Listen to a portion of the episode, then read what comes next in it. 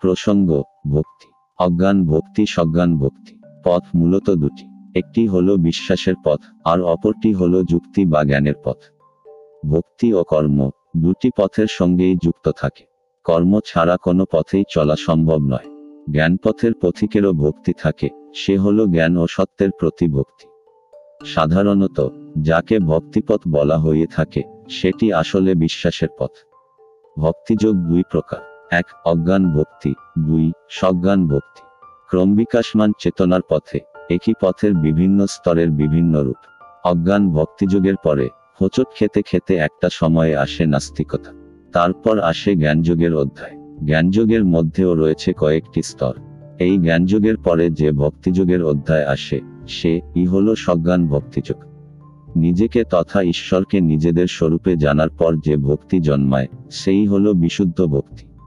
মায়া মোহমুক্ত অজ্ঞানতা মুক্ত, শুদ্ধ ভক্তি। সে ই শ্রেষ্ঠ ভক্তিযোগ। এই স্তরগুলির আগে, পরে ও মাঝেও অনেক ছোট ছোট স্তর আছে। এইভাবেই ধাপে ধাপে, পায়ে পায়ে বিভিন্ন স্তর পেরিয়ে একসময় আমরা পৌঁছে যাব পরম লক্ষ্যে। পূর্ণ বিকাশের লক্ষ্যে। অন্তিমে ঘটবে ঈশ্বরত্ব লাভ, চেতনার পূর্ণ বিকাশ।